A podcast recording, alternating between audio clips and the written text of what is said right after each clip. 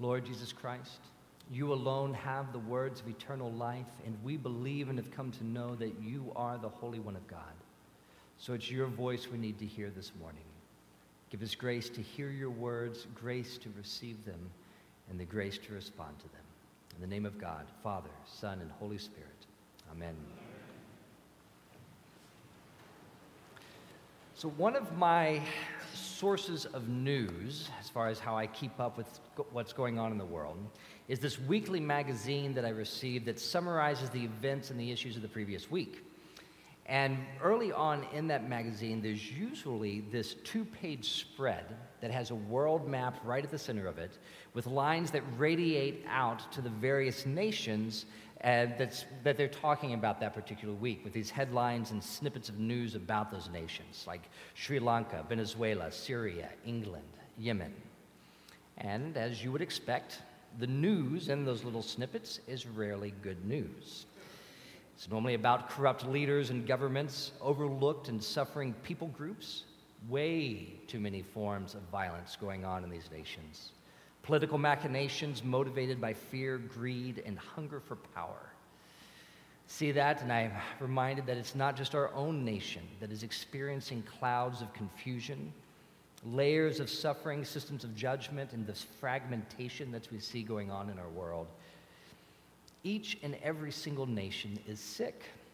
And it's not just individuals, but entire nations as a whole. Each nation its cultures, its systems, its societies, each nation is sick. Which is why one line from our reading out of Revelation this morning caught my attention and it captured my imagination. And it reminded me of the hope that each nation has because of the death and resurrection of Jesus.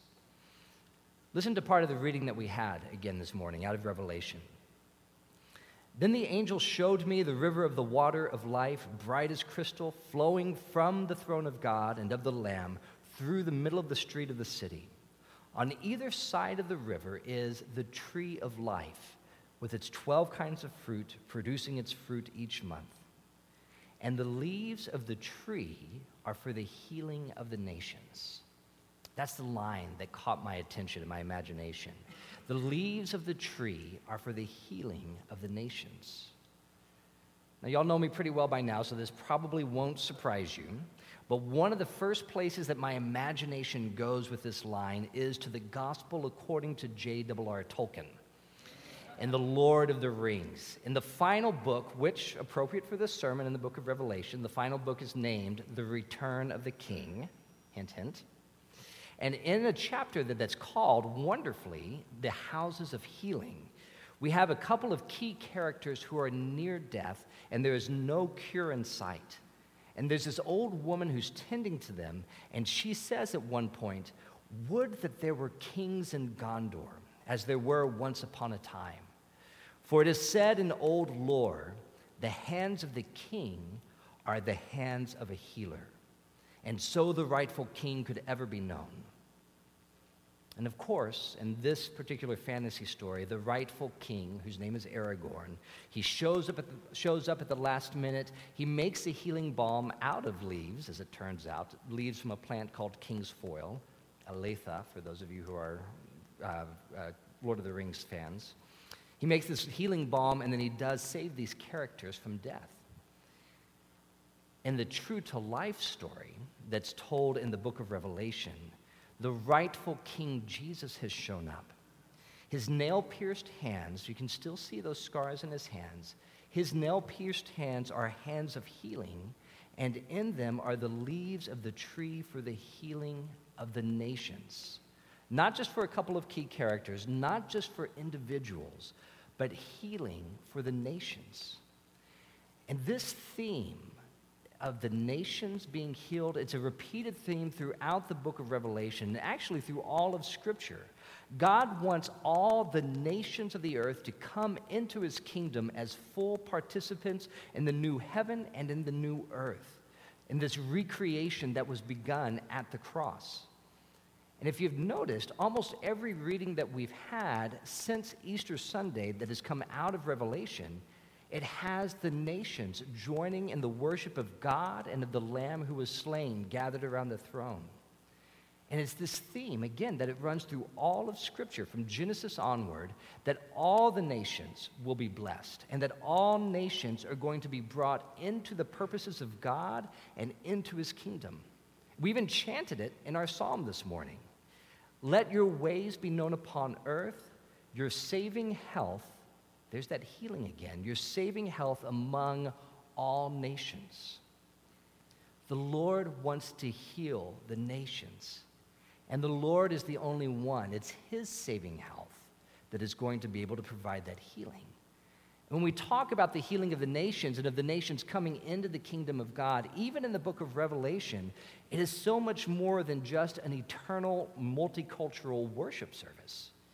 Listen again to part of our reading from Revelation this morning. John writes and says, I saw no temple in the city, for its temple is the Lord and the, the Lord God the Almighty and the Lamb.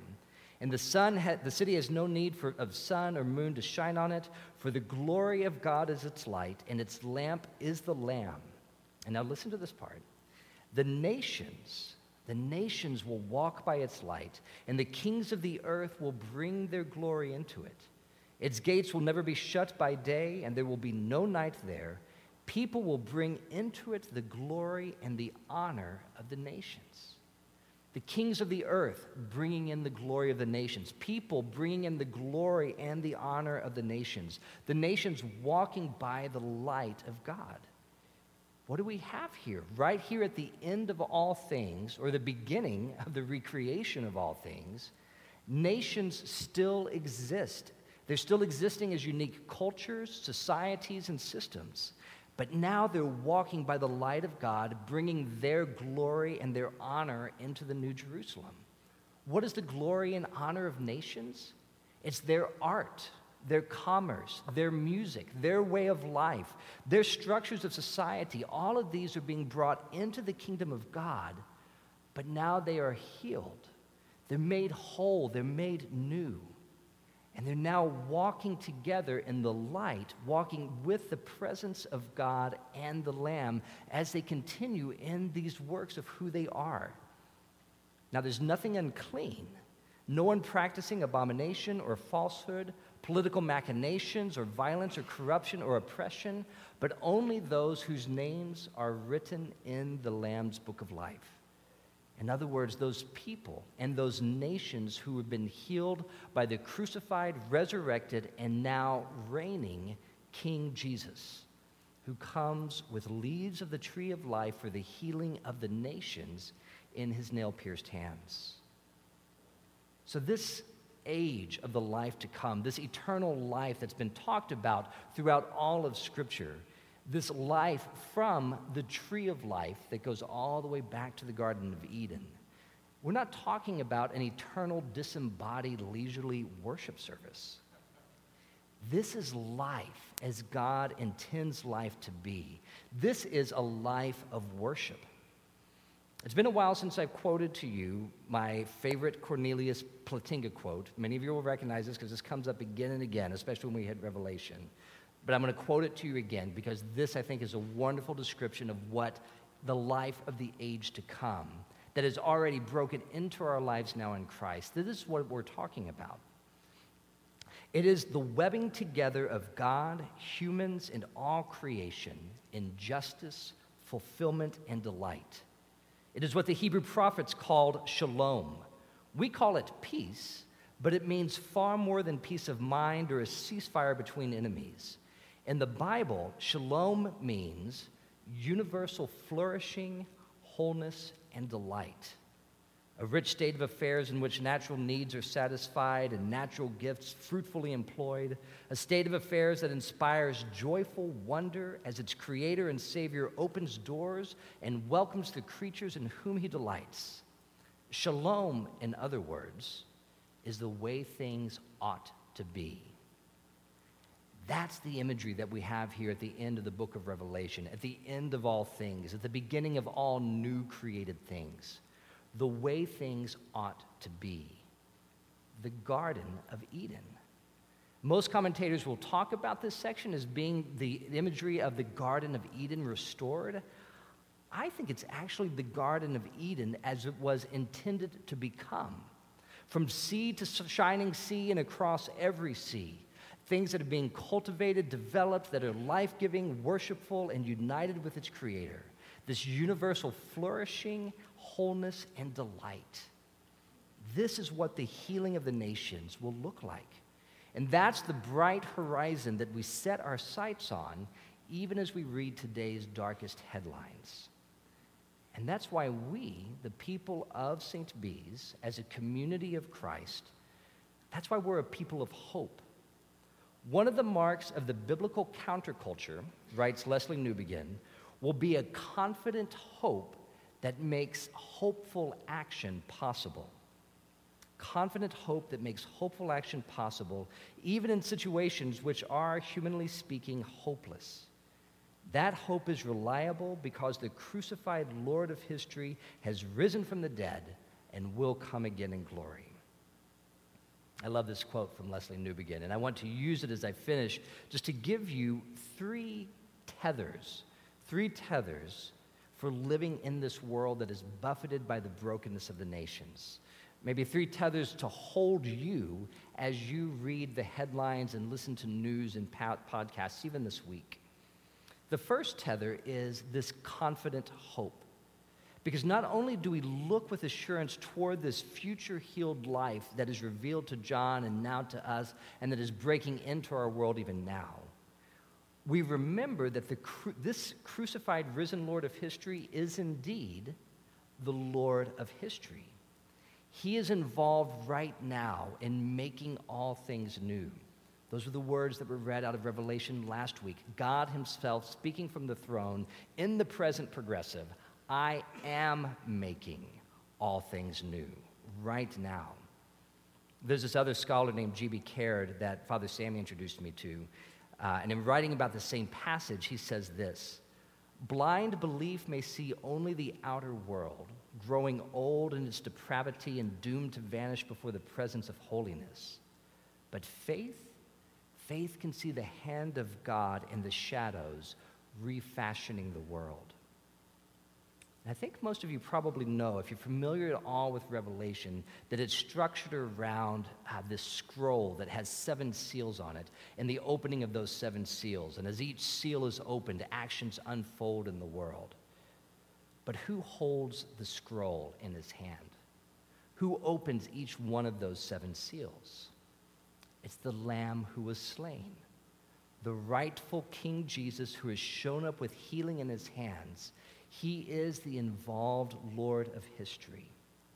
And that's the first tether to hold you this confident hope, not only in what's coming, but this confident hope in the crucified Lord of history. The second tether is hopeful action because we're called to participate with Jesus right now, to participate with the Lord of history in the healing of the nations. We don't just wait for that to come. In fact, in one sense, we are the new Jerusalem. Because where does God dwell right now? He dwells among his people, he dwells in the church through Christ. And we so we are the place where the healing and life for the nations is to flow from us out into this world.